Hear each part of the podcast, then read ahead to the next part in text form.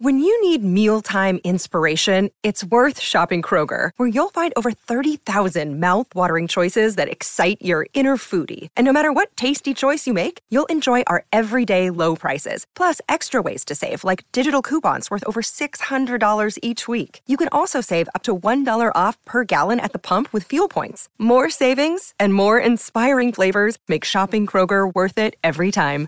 Kroger, fresh for everyone. Fuel restrictions apply. Welcome to Bleeding Blue, episode number whatever. The Yankees, since our last episode, have won four out of their last five games, sweeping the Blue Jays, which was the best of times, and splitting a two game set against the Marlins, which was not as fun. There was a lot to break down, argue, debate, overanalyze, cry about, and a lot we honestly just need to wait and see and how things play out. But without further ado, Let's bleed blue.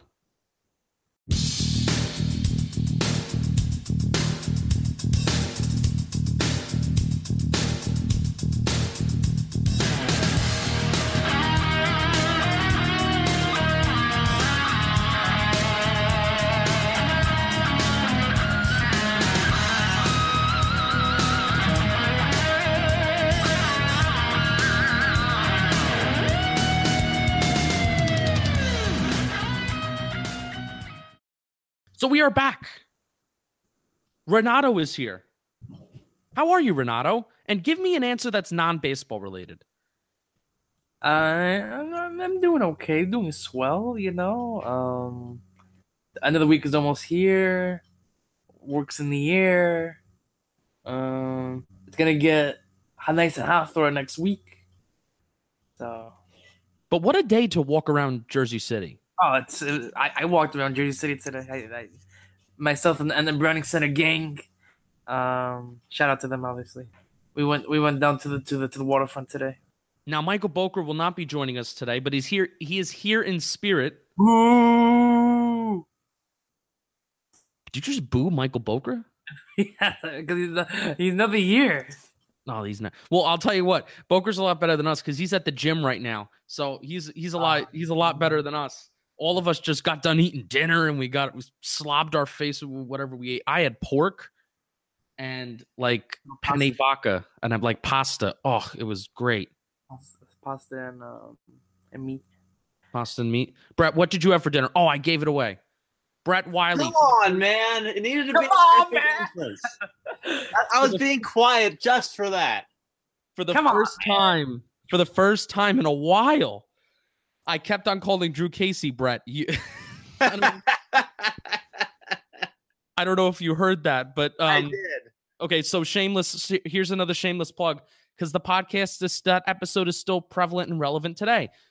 Go listen to our interview, Bleeding Blue. Renato and I did with Drew Casey, who's the on-camera host of the New York Yankees pregame show, and he's also a uh, reporter for the Yankees. He goes down there and he does interview with, with the players, blah, blah, blah. We tell all about him on that episode. It's a fantastic episode. Go listen to it.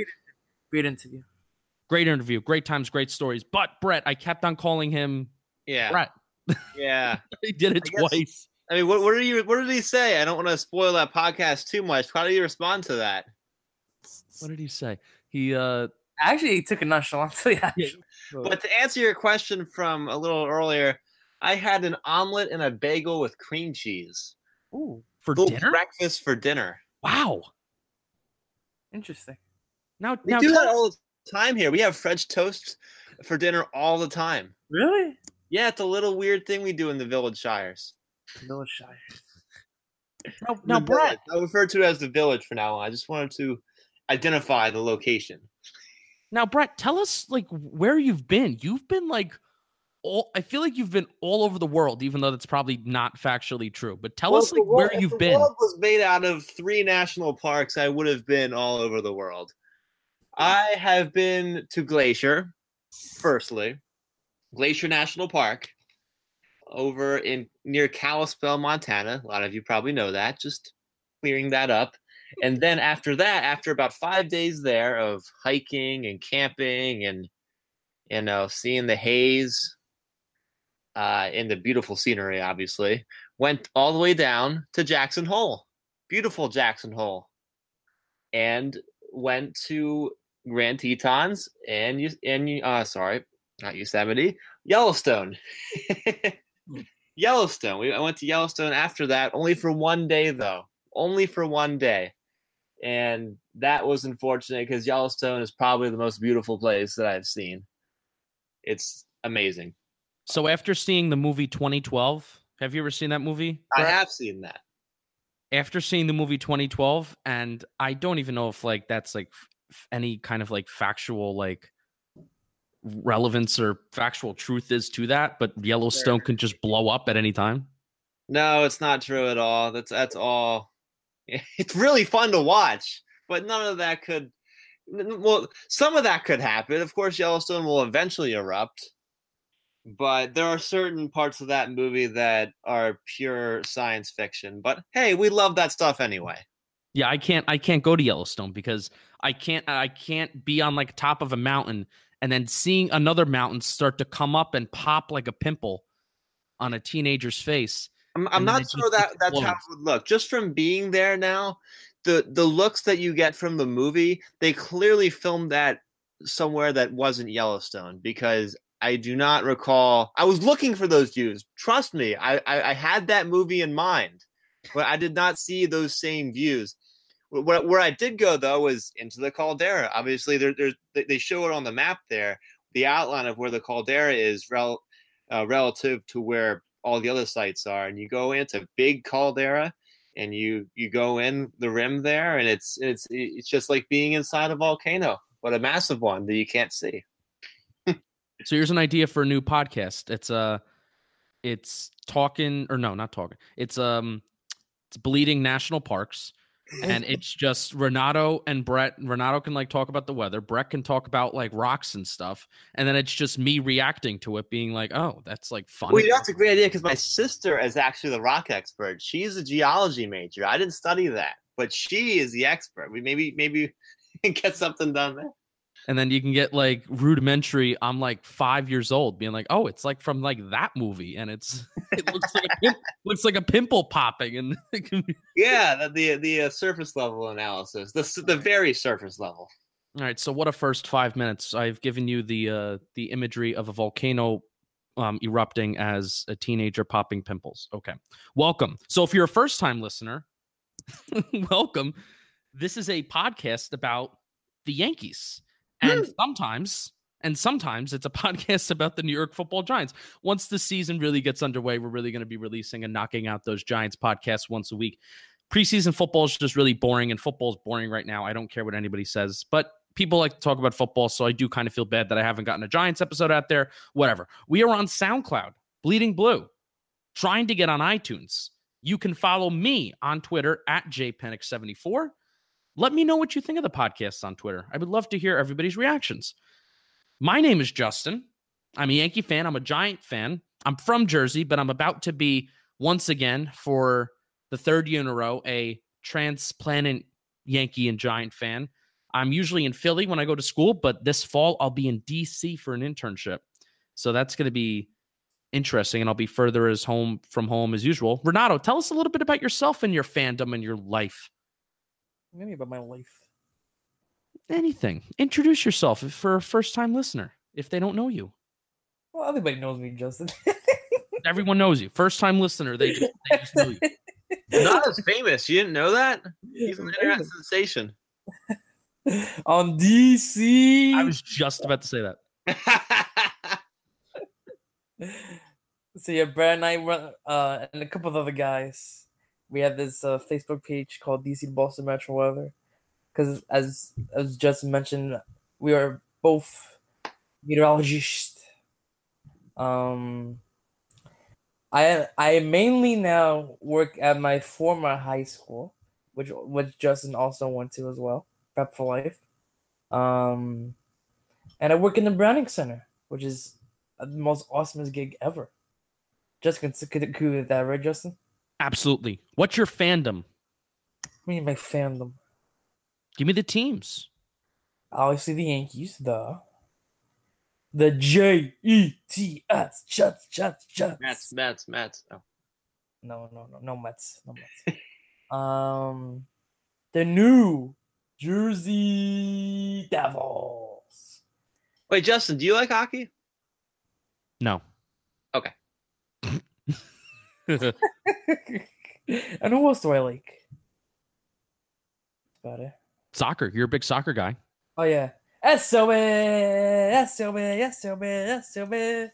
Glorioso. Yes, SL Benfica in Portugal, because I'm Portuguese. So, for all you Portuguese people out there, Força Benfica. Is that it, Mhm. Renata? Well, that's, that's pretty much it. Well, first of all, I would like to start out and introdu- introducing myself. My name is Brett Wiley, and I'm a huge Philadelphia Union fan. Ooh. hey, bro. I'm sorry I had to do that. I was Yeah. just thinking of what I would say, but I, I'm like, what's the most off the wall thing I could say? Anyway, Imagine if Benfica played against the Union. yeah, you'd kill you'd kill uh, uh, the Union, but what? Then probably. Yeah. Well, maybe not. I mean, the Portuguese league isn't that different than MLS. I mean, Hmm, You're right. MLS is catching up. It's catching up. Anyway, I'm uh also obviously I work with Renato, DC to Boston. Plug that once again, just for you. DC to- Boston. And I'm not a Yankees fan. What? A little different here. We should ban you. I'm the, I'm the black sheep on the podcast. I'm a Phillies and Orioles fan in baseball. I'm a Philadelphia Eagles fan for football. And I also uh, like the Philadelphia Flyers and the 76ers.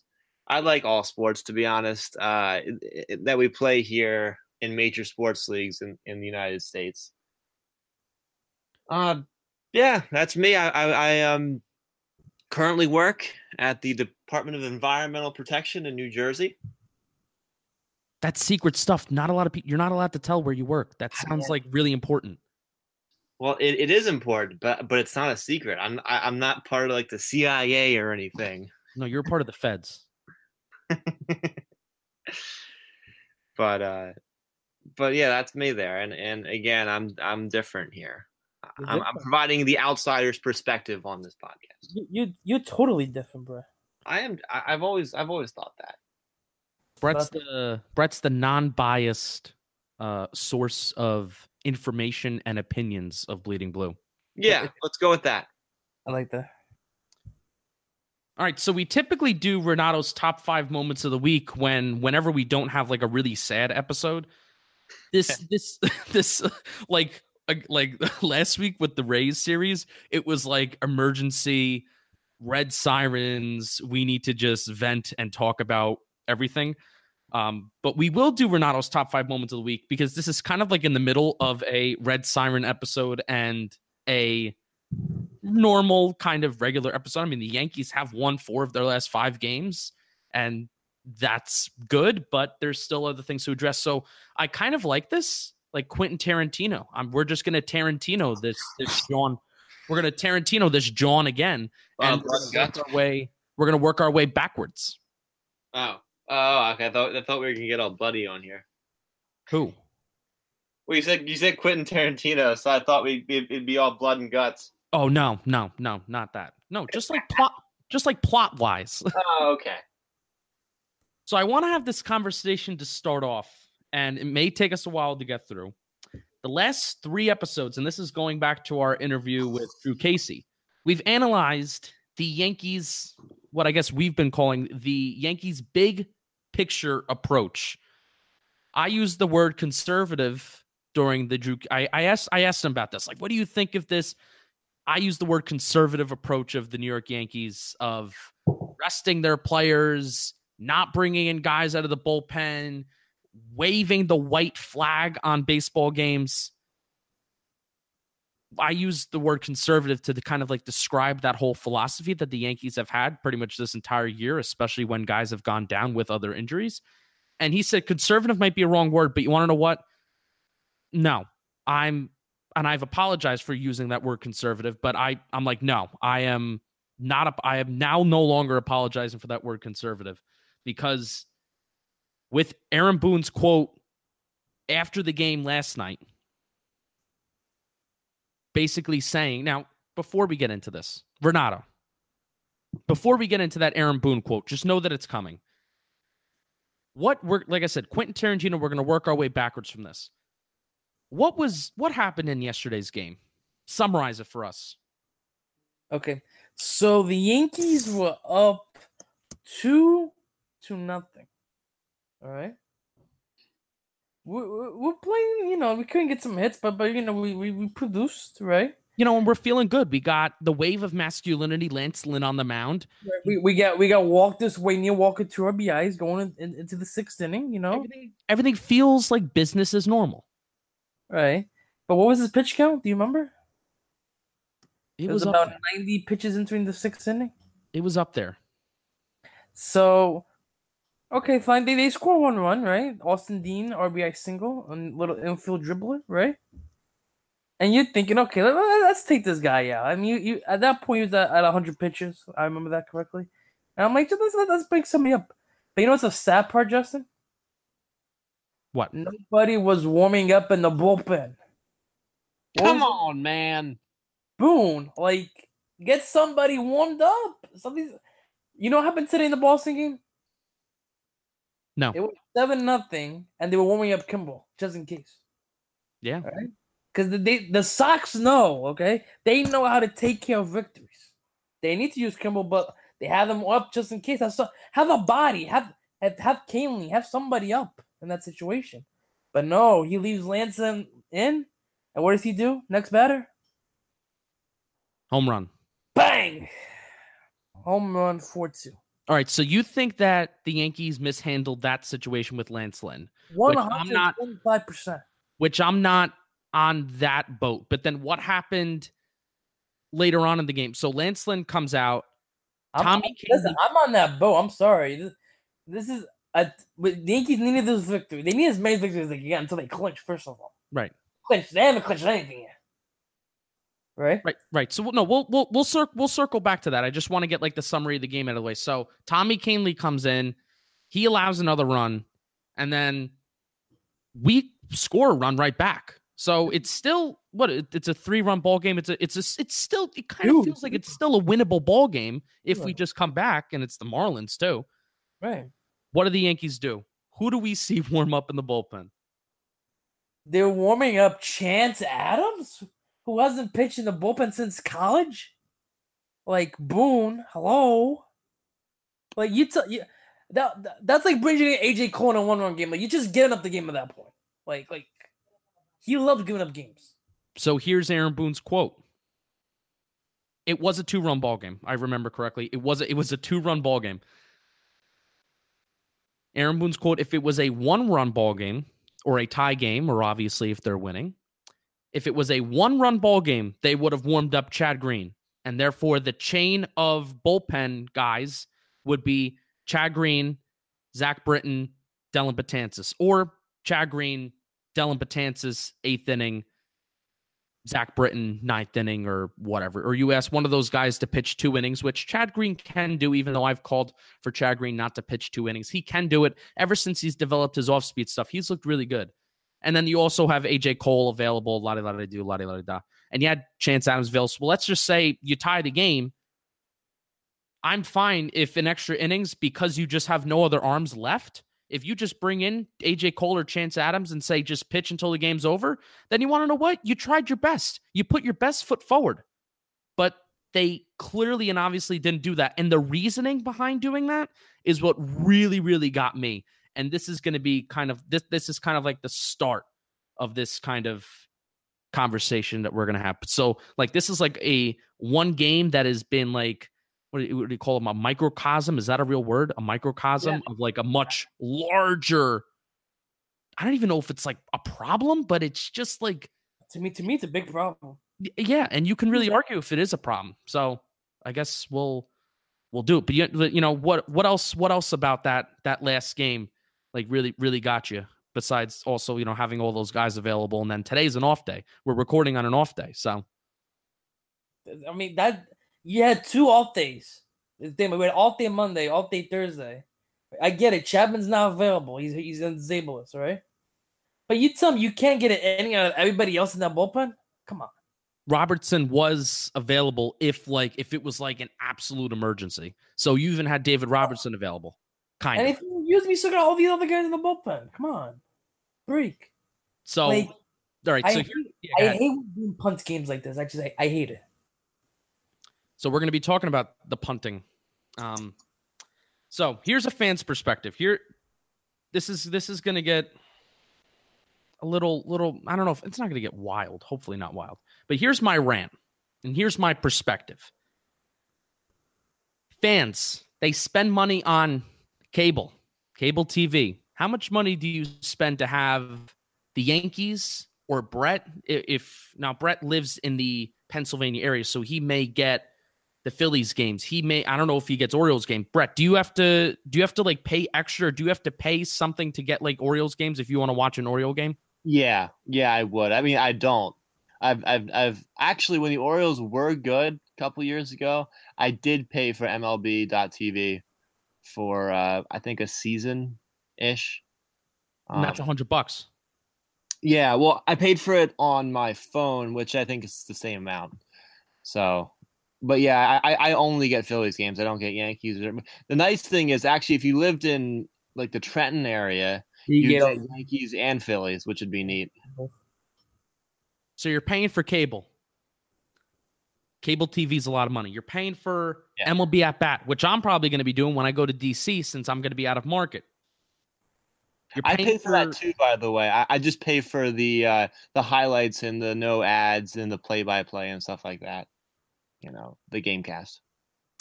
You're paying for tickets. You're paying for train tickets. And that doesn't even begin, in my opinion, you know, what you kind of pay out of pocket. That doesn't even begin to put into the emotional investment that every single fan, every single good baseball fan puts into every single game. The great thing about baseball is that there's another game tomorrow. Game happens, you feel really good. The next day, you could feel like you're at the bottom of the barrel.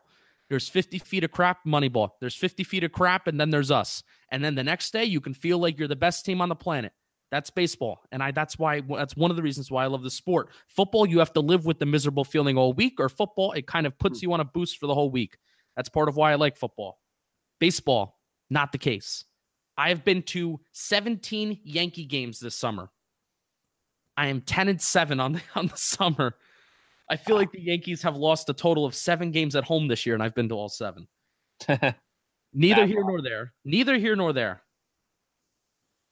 After the second game against the Marlins, after the second game on Wednesday, Wednesday night, Aaron Boone and Yankees management, they showed their hand.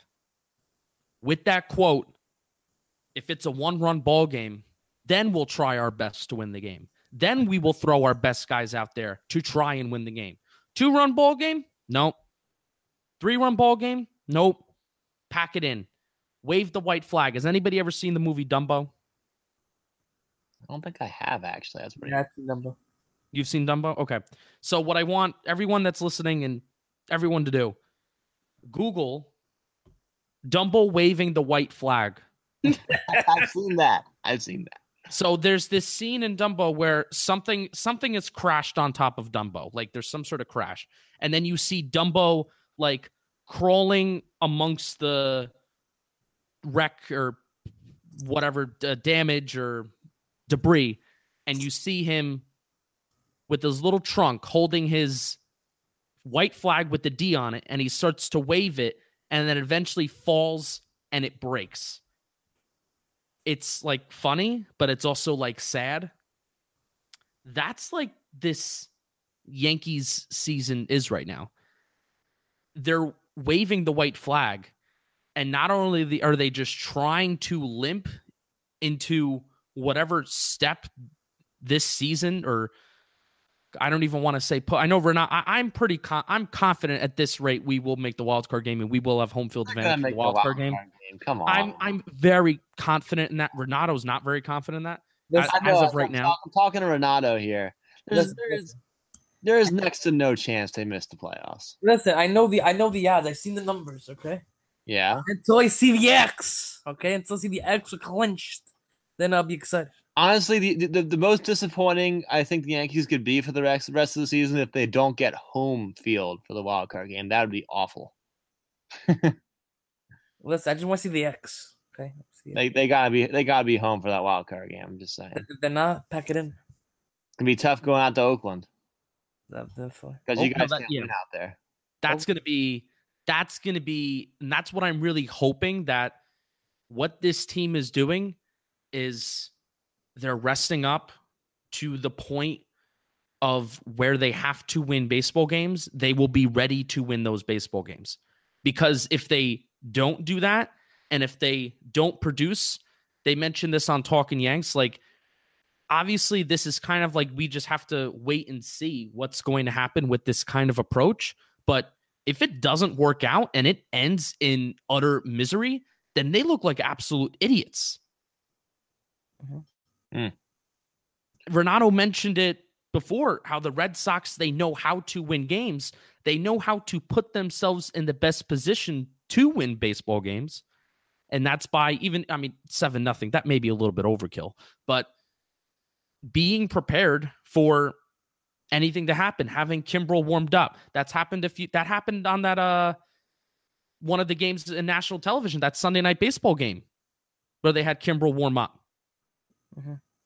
And you want to know it, at the time it was kind of like a decision where Ki- they had Kimbrel warm up the Red Sox where they were playing the Yankees. It was like, why do they have Kimbrel warming up? This game's in hand, and then lo and behold, he had to come in. They put themselves in the best positions to win baseball games, but at the same time, it's not this conservative approach. They are, in my opinion, balls to the wall. They're trying to go out there and win every game. Yeah. Will that work out for them? Who knows? October's not here. September's not here. But the Red Sox are so setting themselves up for disappointment. You, you just see them peaking now. I see this every year. The best team. I know the Red Sox are especially good, but look at the Mariners back, you know, in their season. I don't know. I just have I have next to no belief in the Red Sox, believe it or not. No belief. No, I, I just, I just don't see it. Ha- I mean, it's really weird to say because they're they're one of the best teams ever this year. But I, nothing about them actually scares me, except for Kimbrel. I think Kimbrel's a dominant player, but I, I don't know. I mean, Mookie Betts is great, JD Martinez is great, but it's not like David Ortiz and Manny Ramirez, and I don't know. It's not that those big personalities that some of those past Red Sox teams have had. Yeah, it's just an aside. From, Yeah, from but o- yeah, and and overall, now this is kind of like where I wanted to go with this. And Brett, you kind of transitioned that awesome. The mentality you have during this regular season, and the mentality that you need to have in the postseason to do whatever it takes to win, going from conservative and resourceful to making guys and players expendable. That's kind of like the difference between regular season baseball and postseason baseball yeah. is this a switch that can be flipped from game 162 and then forward or is this a switch that you kind of need to set the tone right now and play as if you need to win these games right now i mean we're not in the month of april we're not in the month It's of april saying this. It's a switch that can be thrown. I really do. They're different seasons. The postseason and regular season are completely different. I, you know, you Mm-hmm. see it time and time again. So I, I, I'm confident that that the Yankees have the ability to do that. Now, Renato, Renato, we mentioned something last episode about you asked a really good question on what's the difference between this year's team and last year's team. And one of the things that they talked about in R2C2 is guys knowing their role. And then what was the I, I I'm the one that answered your question. I think I answered it right. What was the answer to our question last episode? So R2C2 basically said that everybody knew their role. Todd Frazier was just on one of the newest episodes of R2C2, and he said everybody knew their role. There's a part of that to analyze. And then also Renato and I talked about last week with the difference between this year's team and last year's team. And I believe the answer was I could be wrong. Please at me on Twitter and tell me that you're wrong and you don't even remember what you said a week ago. Please at me on Twitter and talk shit to me. I would love it. Nobody's ever talked shit to me on Twitter before. That's actually not Don't true. beg for it. You have to earn it. That's oh, that is true. That's actually not true. Somebody actually has talking uh, shit to me about um I said that Michael Kay is much better than Mike Francesa, and people like went after me, and I loved it. Anyway, Because Uh, you're wrong.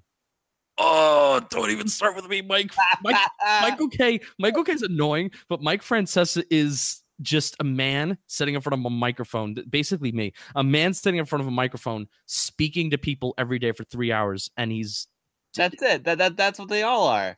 Doesn't matter how great of a radio host or whatever you are. That's what they all are. but I don't it's like he's such a tyrant. That's that's awesome about him. No. All right. Anyway, no, we're not talking about this. Or else I, I can have a whole podcast on sports radio. But um cohesiveness, chemistry, togetherness, sure. Those words, words. if you believe in them. Um is that something does that all just come together? I really don't feel like it just comes together after the game, after you end the 162nd game and after you end the regular season, and then you can just, okay, flip the switch. It's time for the postseason. I feel like last year's Yankee team, the team that was one game away from the World Series, they had more of a spark to them even during the regular Hold, season. hold on though. Hold on. Time time time Wait, hold on. No, no, no. Let me get my point out, then you can do it. I thought Joe Girardi was ruining the locker room. Every all the players hated him. You know, there was no chance a team like that could almost make it to the World Series despite no expectations. Oh wait, hold on a sec. They did. You know, you guys did not appreciate Joe Girardi. Hey, Brett, yeah. I 100% agree with you. Okay. Is that what you're gonna say? No, my point is, remember, um, this Yankee team was down 2-0 to Cleveland. Cleveland, yo. Just- remember, remember right? We were down 2-0 to Cleveland, and we are about to get eliminated, but they rallied back. They they didn't give up. They rallied back, won the series. They were down 2-0 against Houston. They came back, almost almost won that series, but they lost in seven. So again, Brett's right. The switch could be flipped on any point. I mean, in the postseason, it's a different, different, different, different, um, di- different era. It's different, different season. Just it, it's it's like it's like in, in football. In the playoffs, everything just flips. In hockey, the same way. It's just the second season. Playoffs. But um, this Yankee team is going to need, uh, Pete, need Judge, Sanchez, and Didi in the playoffs. If not, kiss it goodbye. Yeah, well, last time you guys relied on somebody named Sanchez didn't work out so well, so different sport. I think, yeah, I think Justin was losing his mind in the background. Uh, he was like, "Are you sick or something?" Or I had to mute it. I would, took a sip of water and went down the wrong pipe. Oh my god. oh, I thought you were like freaking out what I was saying. No, I, I was dying. Oh my god! I probably, I, I, you probably, like, the mic probably like picked up me like coughing for like two seconds. No, I didn't hear anything. So Uh, nope, you, you, you never hear anything, uh, but this microphone just picks everything up, and while I'm editing, it's like, oh, I can't believe you heard that. All right. Anyway, um, so that's kind of like a let's wait and see how this works out because again, if this punting talking Yanks term right there, punting baseball games, waving the white flag on certain baseball games, if that's an approach that is going to work out in the long run, obviously we're not. It, the long run is October in the, in the in the postseason. We're not there yet. If that's something that's going to work, then you want to know what Yankees front office they're geniuses. They're basically saying, you want to know what? We're 30, we're 30 games above 500. The Red Sox are on a historic pace, and there's nothing that we can do about it. But what sucks is that, like I said, the fans put so much into it financially and emotionally. They put so much into it. I, like I said, I've been to 17 Yankee games this year. I would, I would like to know that if I'm going to be so invested in something, if you're not, if you're going to go half-ass at it, and this isn't really like, I know Renato's still very stuck up on Boone. I've kind of my anger is kind of like jumped right over Boone, and it's just going right to the front office and Cashman because this is he, Boone's hands are kind of like tied in terms of like what he can do if this is the team's approach of you know punting games, waving the white flag, whatever term you kind of want to use. If this is the team's approach, that's not Boone's fault. All right. So you, you could say fine. The stuff that the front office does is now Boone can't do anything about, right? But what about the stuff that you can do? Like like during the games that we've lost this year, the majority of these games were close until Boone said, "Okay, white flag. Let's put in the worst guys in the bullpen possible. Let's put in the worst guys in the lineup possible. We're, we're, we're gonna lose this game. Put the whole bench in. Let's give everybody a day off. Like, come on. In April and May, fine, but we're we're almost in September now. Right. Like, we we can't afford losses. You gotta try your best every day from now to the end of the season. That's it. Now I think we we we kind of can afford some losses. Like I the intro to this episode, the Yankees have won 4 of their last 5 games. And overall, like well we're going to get to this in our top 5 moments, but we talked about doing the little things of baseball right.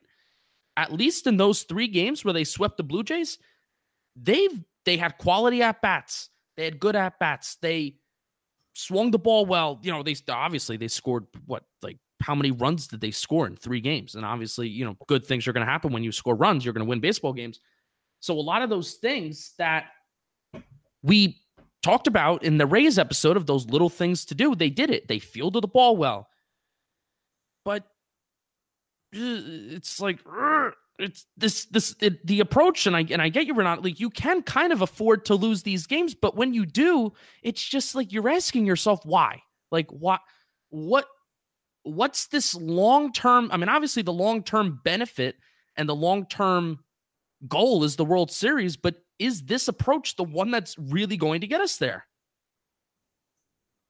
Brett why don't you answer this question? Because then Brett it's eight o'clock and it's Hmm. a Thursday night. That means the Philadelphia Eagles are playing a preseason game. Brett wants to go watch them. So Brett, give Yeah. us your give us your opinion on that question, and then give your little outro, and then we'll we'll Okay, kick well- we'll well, kick you out.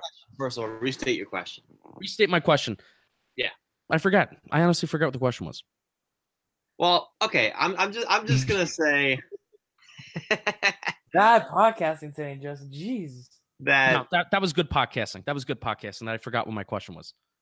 Yeah, well, I'm gonna say you you guys might be surprised. Once the Yankees get healthy, they get to the postseason, assuming they get that home wild card game. And hell, I mean, this season isn't isn't over yet. I'm not saying it's impossible for the Yankees to come back, and, and they've come back before against the Red Sox, as you guys know. Obviously, this Red Sox team looks different but that's why you play the games. I mean, the, the Yankees could catch fire. I mean, they're playing well right now, so I don't think you guys have much to be worried about, uh, personally. And it's a lot better the way the way you guys lose games is a lot better than the way my favorite team, the Phillies, loses games. You guys, if if if the Yankees were losing games like the Phillies lose games, you guys would be absolutely losing your minds. Your, your minds would be melting, coming out your ears and dripping down, and it, it it it's just not good. I mean, the Phillies should have more wins than they do, a lot more wins. But that's that's just my personal outro here. You know, I had to get the Phillies in there. By the way, Nola pitched eight shutout innings today against the Nationals, getting us a win there in that Nationals series against Scherzer. Go Noah. He's a bona fide ace. I think you guys know that. Go Noah. Yeah. 15 and 3, 2.13 ERA. Consider it for the Cy Young. I know there's DeGrom. I know there's Scherzer. I think that's too bad he had DeGrom and Sixer, else he would be easily. I know 15 and 3, 2.13 ERA wins, has won a lot of Cy Youngs. And this year's gonna be like dirt. Yeah, I mean second or third, but I, I, I think maybe you guys have talked about this. But do are wins? I'll I'll I'll leave you this question: Do wins matter? Eight and seven, or eight and eight, is actually Degrom's record now. Do you think a 500 record can win a Cy Young In this case, yes. with that 1.7 ERA? That that's the reason. It's because the Mets suck. Uh, uh, Literally, he's on. If he's on the Yankees, he, he have he have like twenty five wins already. Yeah, he'll he'd have, he'd have he'd have about 20 wins. You're probably right. If Sevy has like seventeen wins, he's he'll get like 20, 20, 20 plus wins easily. That Well, ERA. Degrom's not going to get 17 wins. No, I'm saying, I'm saying if, if the Seven have 17 wins, Oh, okay, gotcha, the gotcha. performances he's had so far. Yeah, So I think, I think he would be a 20 game winner in any other any other team besides the Mets. But the Mets suck. So all right. I'll uh, leave you guys to it. Thanks for inviting me on. good night, bro. Good night, Brett. Now, I, what I wanted to kind of tell Brett before he left is that I think Aaron Nola should actually be considered for NL MVP because most valuable player, most valuable player, MVP smoking. but Cy Young, Cy Young is that doesn't imply like most valuable player. That just means like the best pitcher, and Jacob DeGrom should easily win that. So Nola should get a few votes. I think Nola should maybe get a vote for NL MVP. Maybe Yeah, not win it, but Maybe one. yeah, I, I would I would vote for him. All right. Anyway, um, let's move on. Renato, You want to hear something interesting? what's your what's something interesting? So ESPN has this Cy Young predictor category. Okay, it's it's apparently it's a method right that that deals with like Cy Young, including wins and losses and all that stuff. Okay, Jacob Degrom is seventh on this list. seventh. Seventh. Do you believe What's a, what's a name? What's a name on that list sh- that shouldn't be in front of him? Um, how about Zack Greinke, He's having a good year though. Jon Lester, He's having a good year. Miles Mikolas, I have no idea who that is. St. Louis pitcher, thirteen three for two point eight ERA. No idea. They clearly factor in wins and losses a lot more than they're saying that they do in that algorithm. So, All right.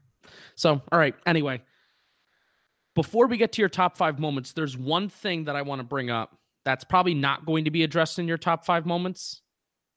But another problem I have with the waving the white flag approach, along with I'm a baseball fan. I go to Yankee games. I watch them on TV. I pay- I pay money to Renato goes to Yankee game. Boker goes to Yankee game. We all go to Yankee games. We all put a lot of money out. Um, you, know, you watch on TV. You spend more money, and you're emotionally invested. A lot of a lot of do a lot of that. You know. So this approach is to keep everyone healthy, right? To keep everyone healthy and keep everyone fresh. Mhm. But they went against their own philosophy with the Aroldis Chapman They did. They one hundred percent did. For months and months. We've known that Chapman has had tendonitis in his left knee. And for months and months, Justin, I'm gonna give you a credit on this one. Since he got hurt in the Meg, you make put him Zabalus, rest, rest him, rest him, rest him. I'm saying it. So it goes against every single thing that this team has stood for and this front management and Aaron Boone has stood for day one. They get more excited over putting guys on the 10 day DL and resting guys than they do winning a baseball game. Well, if, if to be fair, they did rest Chapman days, a lot of days. Well, they, they do, but why not put him on the DL and then he can just be, and then you can call somebody up to be available. Right. like end this solve the situation now that's what i said sol i said this as soon as this happened with the Ro- chapman this isn't sonny gray this isn't chad green this isn't uh, neil walker this is Aroldis chapman the yankee closer how much money are we paying him 67 solve, now. solve the situation now. And now meaning months ago. Put him on the 10 day DL. Even if it isn't totally healed, you're sitting him for 10 days and he's doing whatever he needs to do privately.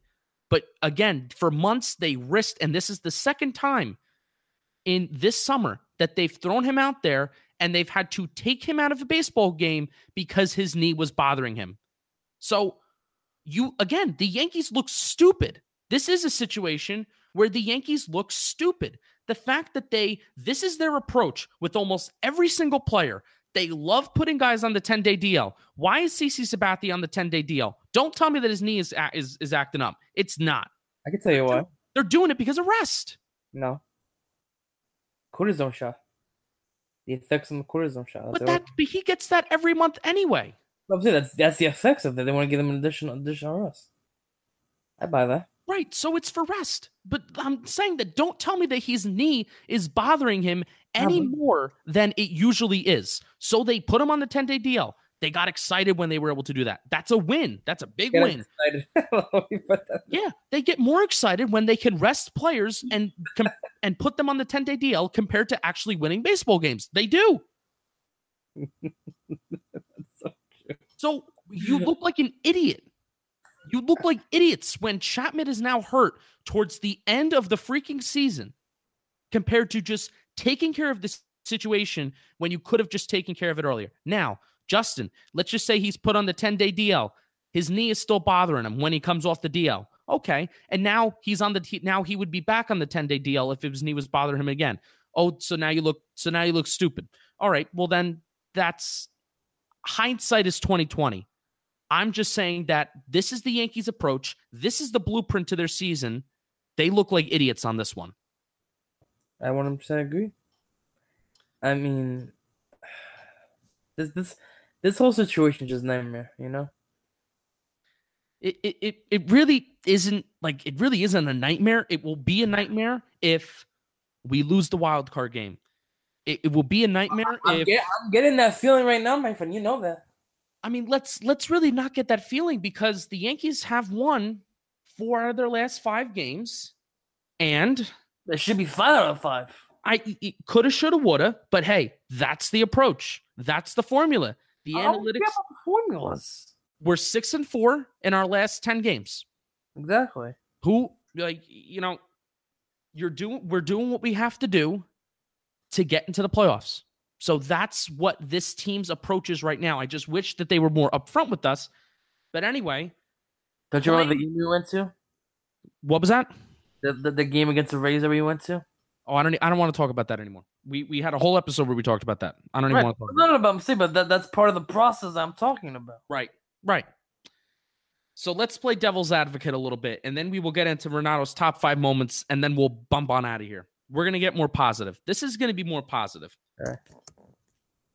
So, the following Yankee lineup has only started three games together the entire year. The last time was June 15th. This tweet is from Keith. You can follow him on Twitter at monotonefin. Now swap the DH and the right field roles for Judge and Sanchez when I or, I'm sorry, for Judge and Stanton. And the total game total is six. So I'm gonna read you a lineup. At catcher. Now, this isn't a lineup. This is just like position and then okay. At catcher, Gary Sanchez. First base, Greg Bird. Second, Gleyber Torres. Third, Miguel Andujar. Shortstop, Didi. Left field, Gardner. Center, Aaron Hicks. Right field, Aaron Judge and the DH Stanton. That lineup, or those nine players, have only been together for a total of six games this year. Their record is five and one in those six games. Oh.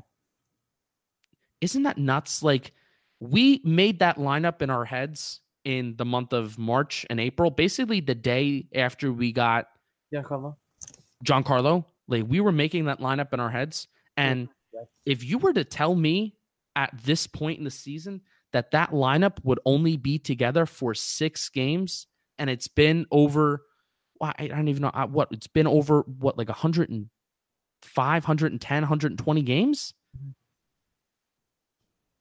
I would six six baseball games that lineup has been together.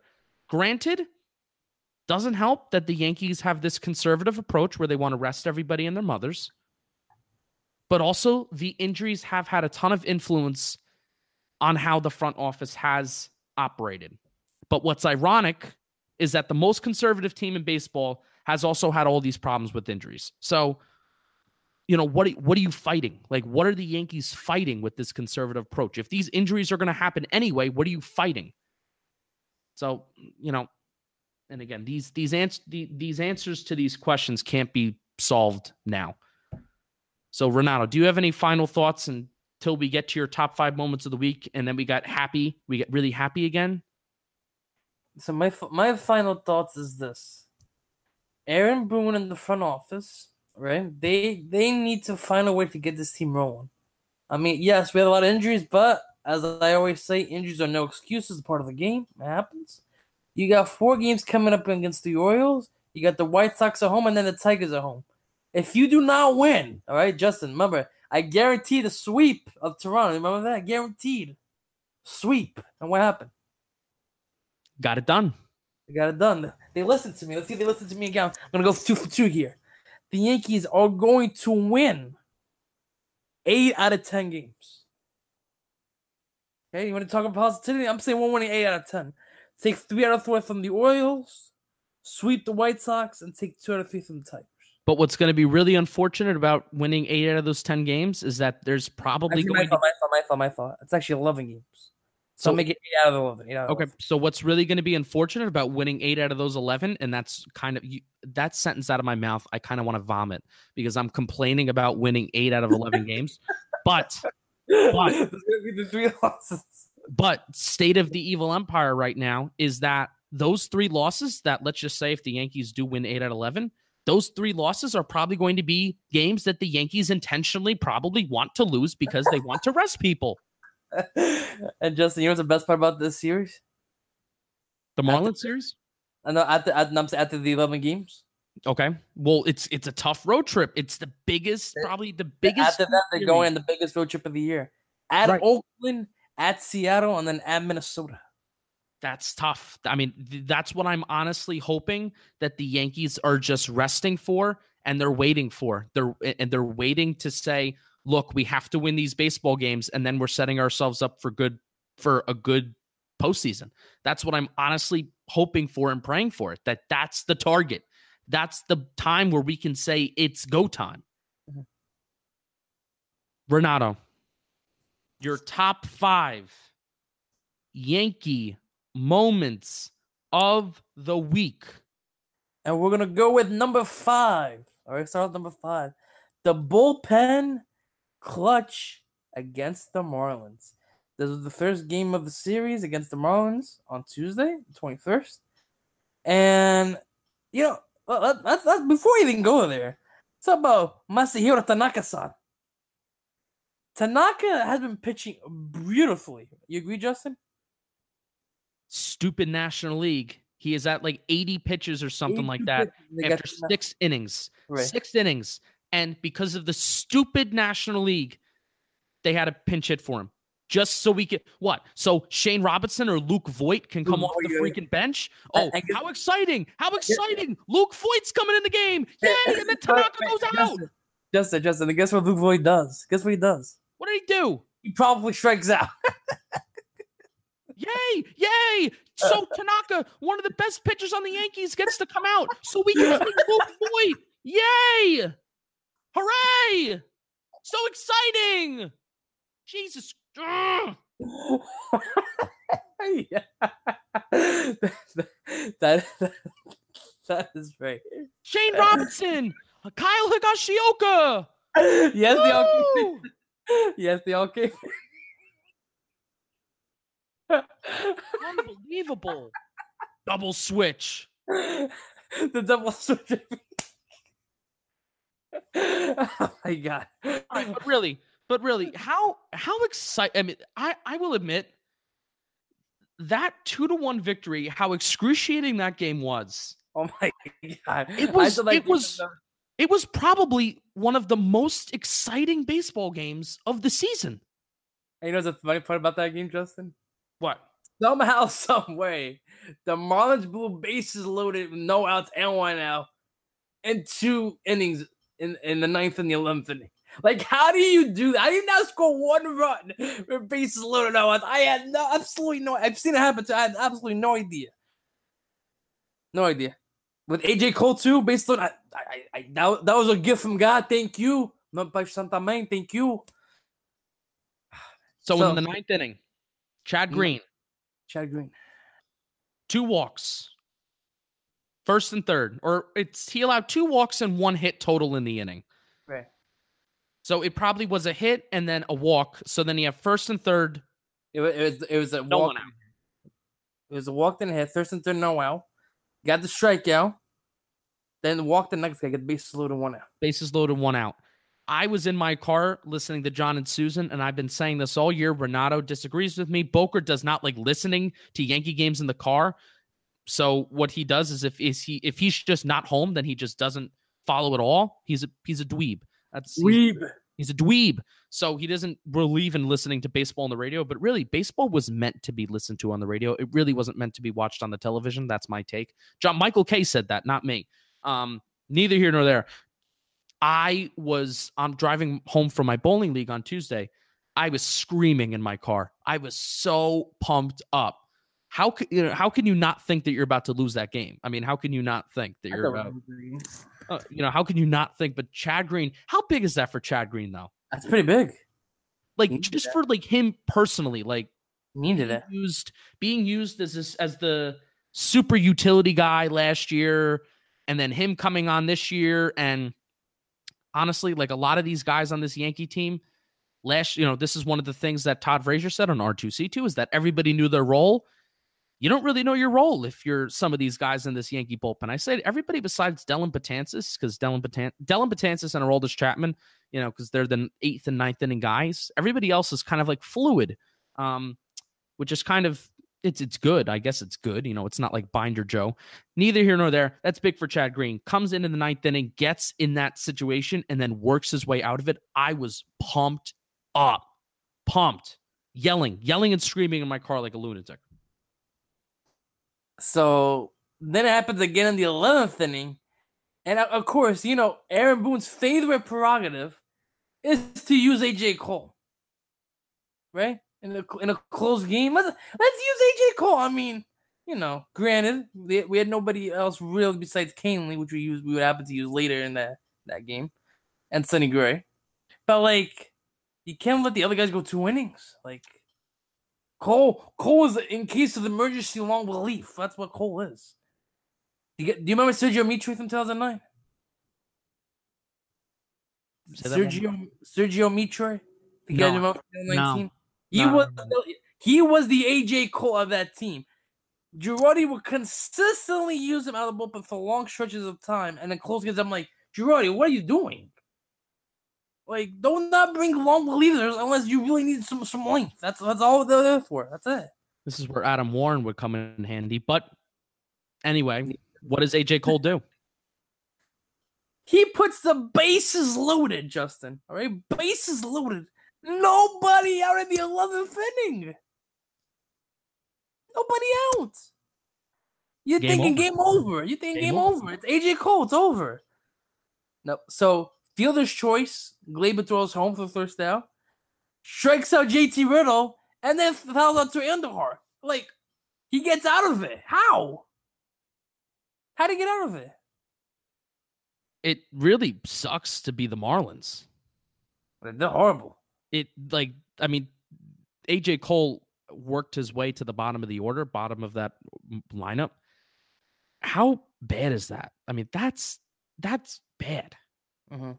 To do it not once. Have a have the the winning run on third, and if you get that runner home, Less than two outs. third, no less than two outs, eh, zero outs.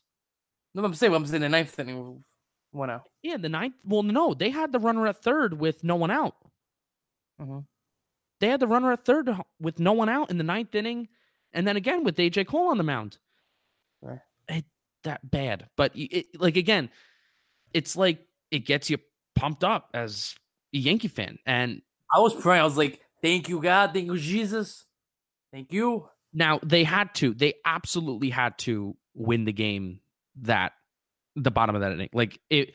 I thought that they were going to do it after Chad Green did it. I'm like, okay, if that's not like the impetus to get this freaking offense to score run and, and try to win this game, I don't know what would be. But then AJ Cole did it again, and I'm like, you know, obviously, the- yeah, it's so thank- thank God, if we lost that baseball game after Chad Green and AJ Cole did that twice, Nah, I, give up. I think yeah, people would have lost their minds. But you know, that- it, it continued. It continued a, a winning streak, and So then we we had base loaded, one out. Same thing as the Marlins had in the ninth inning, and, and as Josie McFly says, the sac fly is underrated. But you will find out why that is in our next moment of the week. But after that happens, then you had Aroldis Chapman coming in. And what does he do, Justin? As we alluded to before, he said, I ain't having any of this shit today. He And walked the first guy, and then he's like, I'm not, I'm not. I'm not having any of it. And he got out. So Tommy Kaneling comes in a safe situation, the last resort. Tommy Kahnle pitched the day, pitched the game before. Pitched actually pitched two games, I believe. Um, but he, I mean, Tommy Tommy Super Thighs gets it done. He's a psychopath. Psychopath. Gets the first two guys out, and then and then Higashioka was like, "Nah, nah, nah, I'm getting this last day. You ain't getting out. I'm getting the last out." Gets Galloway stealing to end the game. That was I've I've probably watched that throw. It first of all, what is the runner doing? Like what are the Marlins doing when you have the winning running? you have the winning run on first, two That's the winning- outs. Not the winning one, the tying run first. What was that? Tying runner first. Winning one at the plate. Time oh, winning run of the plate. Mhm. Oh, that's right, because we were up one. Bad podcasting. So you have the tying run at the plate. No, Winning one at the plate. Tying run at first base. Thank you. That's the situation. Why are you sending? Now that's even worse. Why are you outs. sending the runner? In that, If it's two outs, you better make it. If two outs, you better make it. I get it. It's Higgy, and everybody and their mothers have been running on the Yankee catchers who aren't named Gary Sanchez lately. But this play, this play was really was a really funny but really good play. Hickey fields the ball, he fires it, Almost nails Stanley. almost nails Tommy Kahnle in the face. So he ducks down. And then what Neil Walker has to do is he has to number one, he has to find the baseball after he probably can't see it for about a millisecond because Tommy Kahnle doesn't know what's happening. He's probably thinking he he probably thought there's no way that this runner's on the move. And then he's like, oh crap, that runner's on the move. And then he ducked down for his life. So then Neil Walker has to see the ball. Higgy short hops it. He, he hops it perfectly to Walker's glove, but still the throw doesn't make it. Good throw, but it pops right back up to Neil Walker's glove. Walker has to field it, make the tag. It was a beautiful play by everyone involved, including Tommy Kahnle, for not getting nailed in the face and pers- and perceivably ending his life. what a way to end the game. Right. Bullpen was six shut innings, Justin. Pretty impressive. Very. What's number four? Number four, J.A. Happ once again, solid as usual. And your boy, Greg Bird, hits a grand slam. So that happened in the Sunday game, in which the Yankees were down early, thanks to a Toronto homer of, of Happ in the first inning. But what do the Yankees do after that, Justin? What do they do? They score six runs, of course, including a Miggy single, a Didi single, and then hit is high, it is far, and it's gone. A grand slam. Greg Bird. It's bye bye birdie. So six runs, Justin, in the first inning. You think you, at that point, six one, you think, oh, okay, Happ got this, right? Happ's got it. He's got it. Five and five, five in a, in a third innings, seven hits, two runs, eight Ks, hundred feet pitches. I mean, Happ and even Lynn too have been godsends for the Yankees. They they've stabilized this rotation tremendously, and and I think Cashman for getting those two guys. I wasn't big on either of them coming into into these trades. I wasn't too big on them, but Happ especially has pitched well at Yankee Stadium so far. Ask Sonny Gray about how it is to pitch at Yankee Stadium. Mm, He know he knows. We've seen it. Yeah, But I he mean, did pitch two shot innings in that game. Yeah, Did yeah. pitch-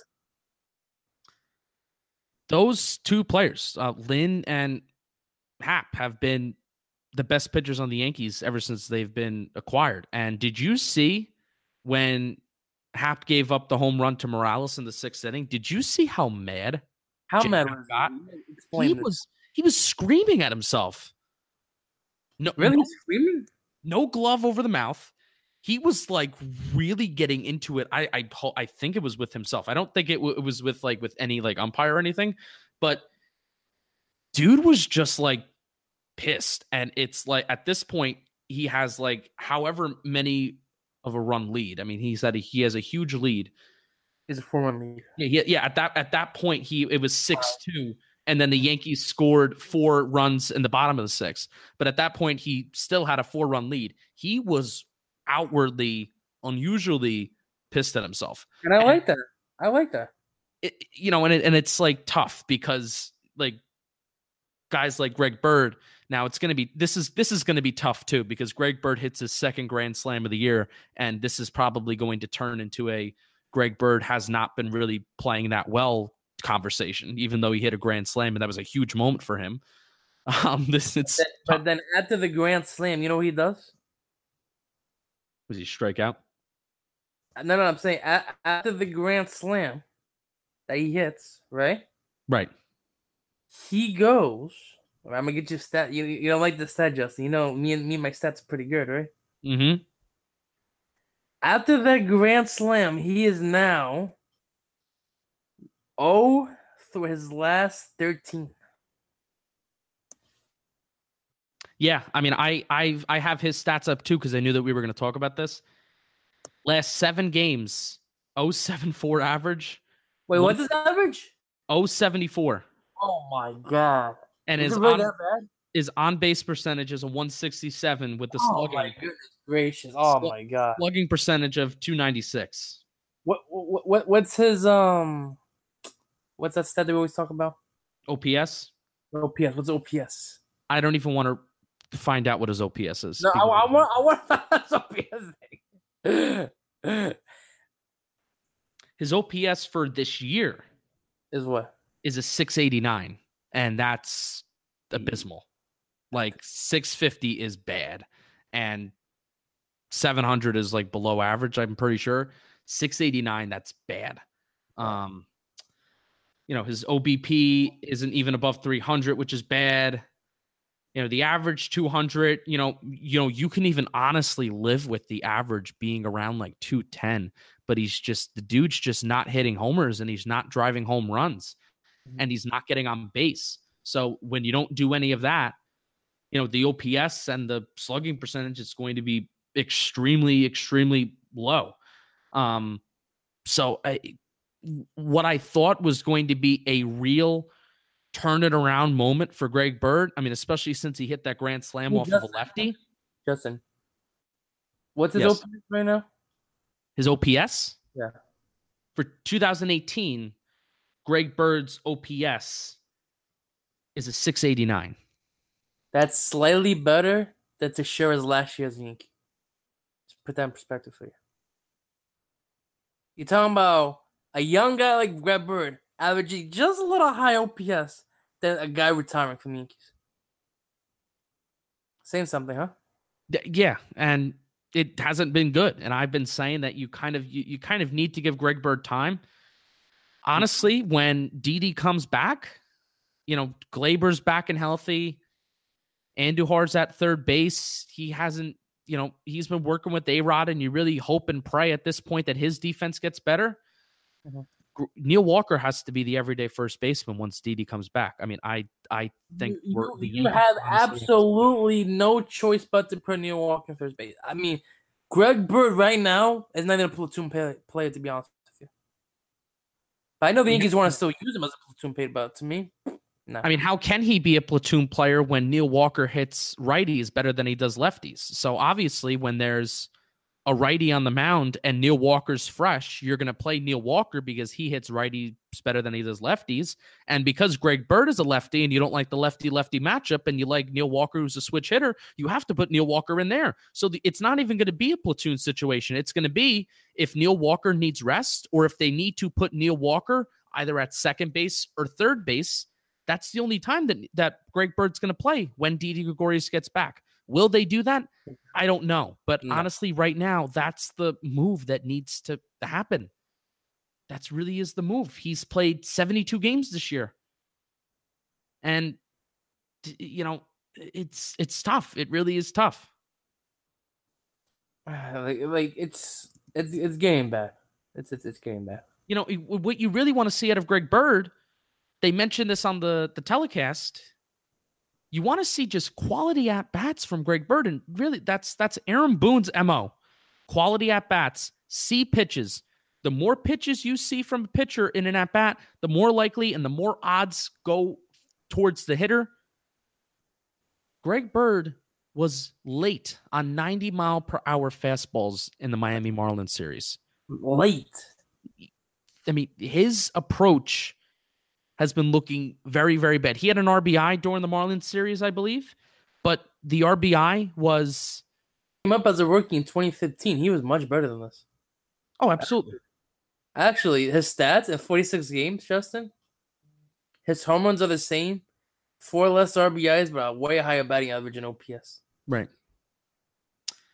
He had an RBI during the Toronto series, and it was a ground ball that was hit like right up right up the middle of the field, a weak, very weak ground ball. Mm-hmm. And it was like a ha- it was like a half swing. It was just like a, a fight it off swing.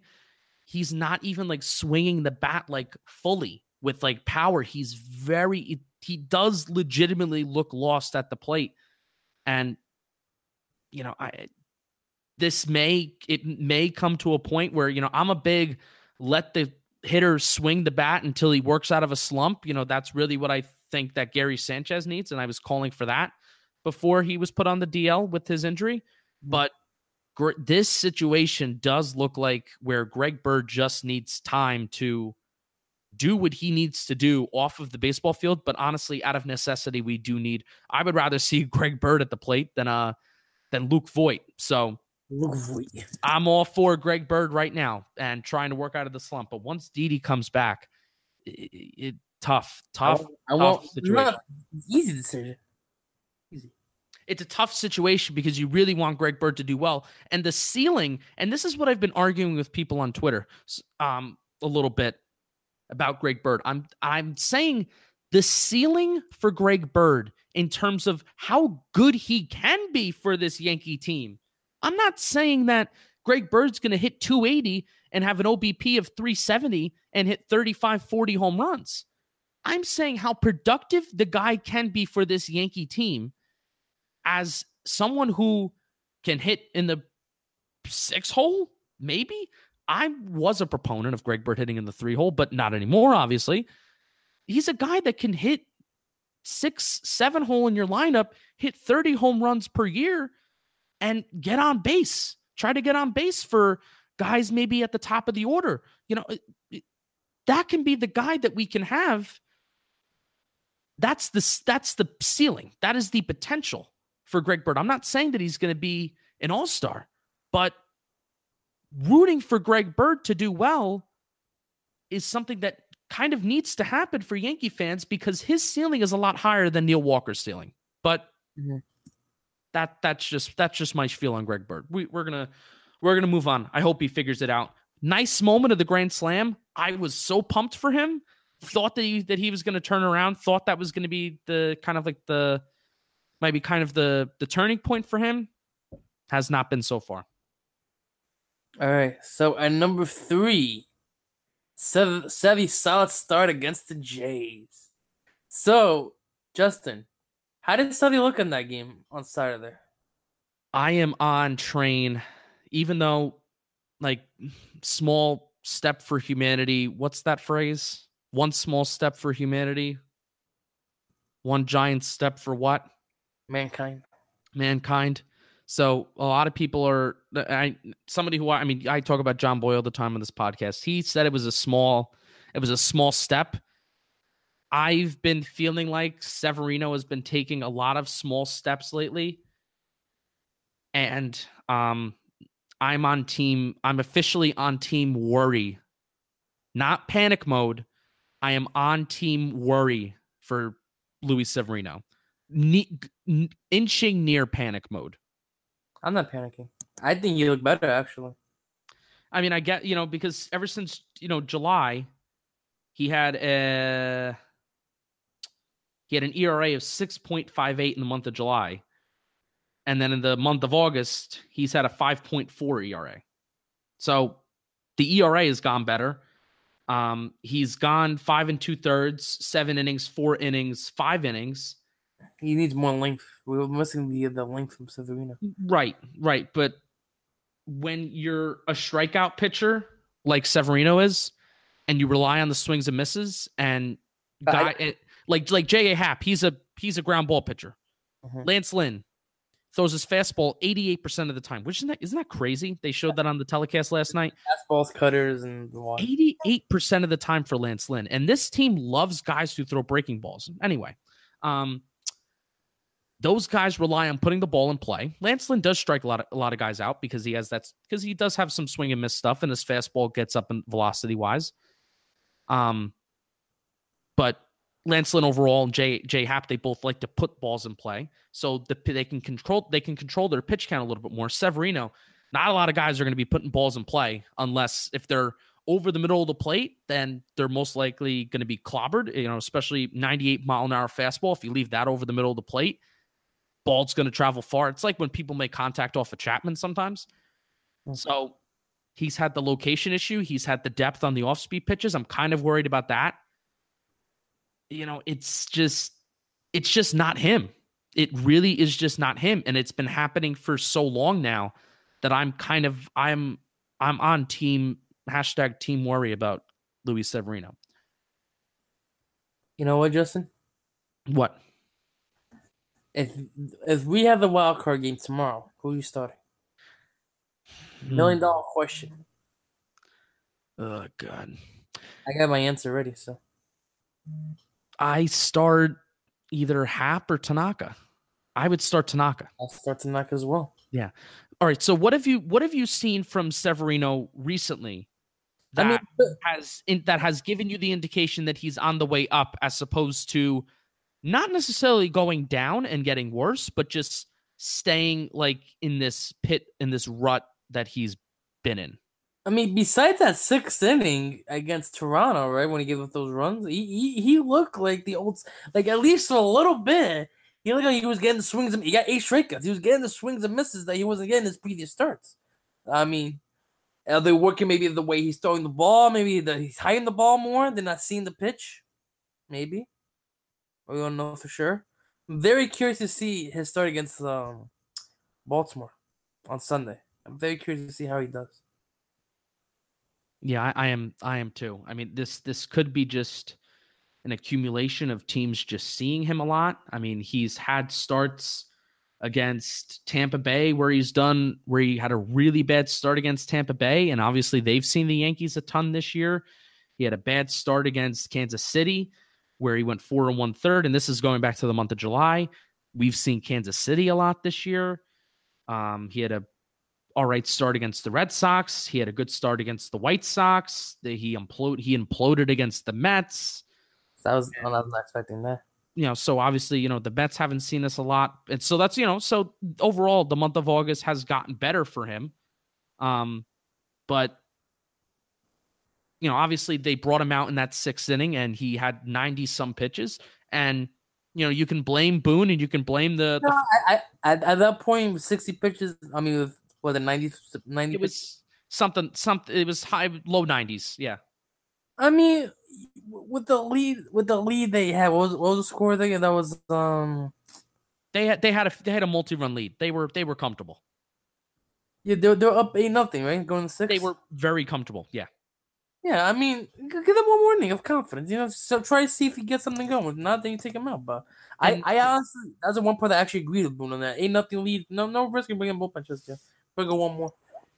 And he's your ace too. I mean, you know, Right. you're still you're still approaching Luis Severino as if he's your ace of the staff. So mm-hmm. of course not. Why not try to squeeze a few more outs out of him rather than you know if you're going to do it with Lance Lynn and you know Yeah. some some other guys in the rotation like CC. Sometimes I mean, even though a lot of times fans this year have been calling for CC Sabathia to stay in games, even though the analytics say that the third time around the lineup teams are hitting like 400, 380 off of him. So it's complicated, it's touchy, but I mean they had the lead and they tried to give him a boost of confidence. It just didn't work out. Um, so the line looks a little the line looks a little bit more skewed, I guess, than his actual performance. So Mhm. i- Baltimore, and again, this is another team that we've seen a ton of. Y- You, it's it really it's so it's so frustrating that last year Baltimore was when we would see Baltimore on the schedule, we would know we would know. Hey, uh, we're a few games behind the Red Sox. We're not. We're, we're on a little bit of a losing streak. Oh, look, Baltimore's on the schedule. We can get excited for Baltimore. No matter who is on that baseball team this year, I get angry when I play the or I, when we play the Orioles. And you know what's the worst part, Justin? They're 37 and 90. I'm pretty sure they have like 10 wins against us. Yeah, it's. I'm pretty sure you're you are not exaggerating when you say that they have 10 wins against us. And I feel like it's every other freaking week that we're playing them. Every other week we're playing the Orioles. Nothing like that. Like I thought last series that we played against the Orioles where like Sonny Gray imploded. I thought that was it. And now no, we have more. And we have a doubleheader. Of course we have a doubleheader against the Orioles. Of course we do. All right. So Oh, by the way, by the way, I got the I got the number for you. what's the number? The the Yankees against the Orioles on six and six this year. Six and six? What was that? Yeah, six and six. Oh, it, it feels like they've won 10 games. I definitely they want to. All right, we're moving on. Sevi, that's hey, hey, what that's the theme of this podcast. Let's just wait and see. So, Luis mm. Severino, we just have to wait and see. What's number two? You alluded it to a little earlier before. This podcast is going long. Miguel Andujar's game-winning sac fly versus the Marlins on that same date as when the bullpen was clutched for six shutout innings, and that's because, as our good friend Josie McFly at Josie McFly on Twitter, um, the sac fly is underrated, Yes, it is. and Miguel Andujar is just clutch this year. I mean, I I love Miguel Andujar. This guy's gonna easily win Rookie of the Year, no question in my mind. That was going to be my next question. He's gonna easily win Rookie the. The I, ever since this first game this year, Justin, I've told you about his stroke hitting. I love. I just love the way that guy mashes. It's violent. Vi- I love the violence, man. Give me some more violence. Love the violence. He he's batting almost 300, 20 homers, 66 RBIs. You can't get better than that, can't. Last 15 games, 18 RBIs. Jeez. Oh, no, I don't have the OPS. On OBP of 364, slugging 726 in his last 15 games. Wow. Last seven games, eight RBIs. Each each each he's an animal. And you want and you want to know and you want to know something? You know, in, in the in the era of guys striking out, even though the I mean, what bothers me about Miguel Andujar, the only thing that bothers me is, is that he just doesn't take pitches and he doesn't walk. Only 19 walks this year. Average, oh, average 310 OBP 323, but that's something that I think he can develop over time. And if he establishes more of an establishes more of an eye at the plate, I mean, you're I honestly think you're talking about an MVP candidate in the making, but that's that's a hot take. Only three strikeouts in the last seven games. And he only has 80 on the season. In 115 games. That's bizarre.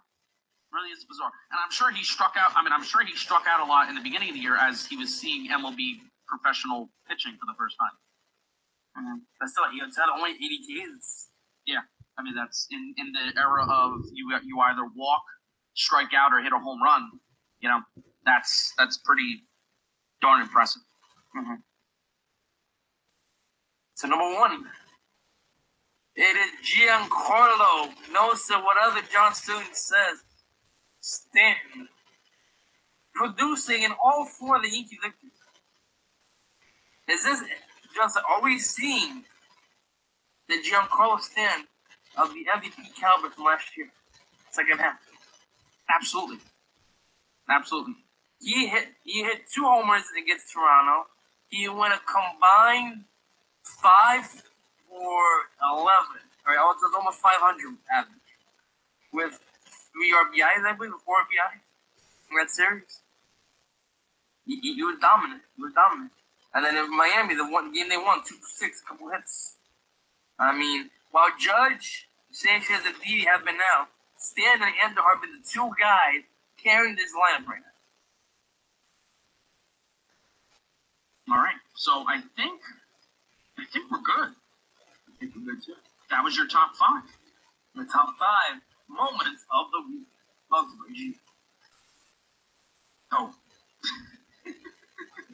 What's by the way, try on the deal. oh, Jesus. Montefiore.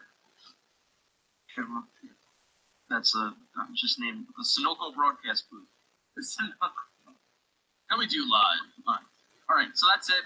We ran a little bit long tonight, but there was a lot to talk about, and there was a lot to be angry about. There's also a lot to be optimistic about. That's why I like this. Let's just get the negative things out of the way in the first part of the episode, and then we can focus on the ha- happy things and the positive things at the end of the episode. Because now I feel good.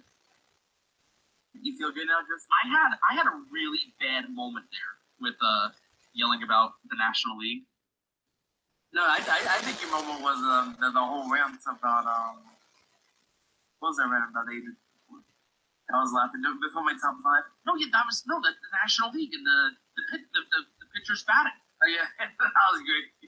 and, and the, the the positive of having pitchers bat, and then you pull them early, and then you get to see Luke Voit. Like Luke Voit. oh my god, that was that was a moment that I had there. I can't wait to edit that and have everyone ear everyone's eardrums blown out. So sorry about that. But Uh, that, that's it. Bernardo, closing statements. Like like I said, Yankees need to win eight of the next eleven. All right. Go to Baltimore. Do you think come back home? I'm gonna see you guys on Monday. Come back home. Um, I'm gonna see hopefully Tanaka time Tanaka san Monday. Um, and let, let's just get some. Let's just get some positive thoughts. Let's. I just I just want some positivity, Justin. Life. You want to see life. And it was just like, you know, some, some like the toe show, you know, the the, the thumbs thumbs down. Like I mean, that, I mean, you're, you're right. Like that's what this team needs, and they talked about that like on the on uh, R two C two with Todd Frazier, that how they like rallied around the finger guns and they especially rallied around the thumbs down. That's like what this when when Gary comes back, when Judge comes back, when Didi comes back, they need to find their thing because if they don't find their thing, we're not winning the World Series. They need to find. They need to start doing the finger guns more. So, somebody needs to do something in the crowd to get somebody's attention, and then they can make that their rally. That's the team needs the rally call. Like CC, CC says, it's it's corny as hell, but we love that shit. and that's it's fact. That's what that's that, that's what this team needs. If this team finds that, they're set. They're set. So that's my final thoughts. All right. So that's gonna do it. We're gonna wrap up. We will see you whenever we see you. Go Yankees, go Yankees, go Yankees. Go Giants, go Giants, go Giants. Go Yankees, go Yankees, go Yankees. And always keep on bleeding blue.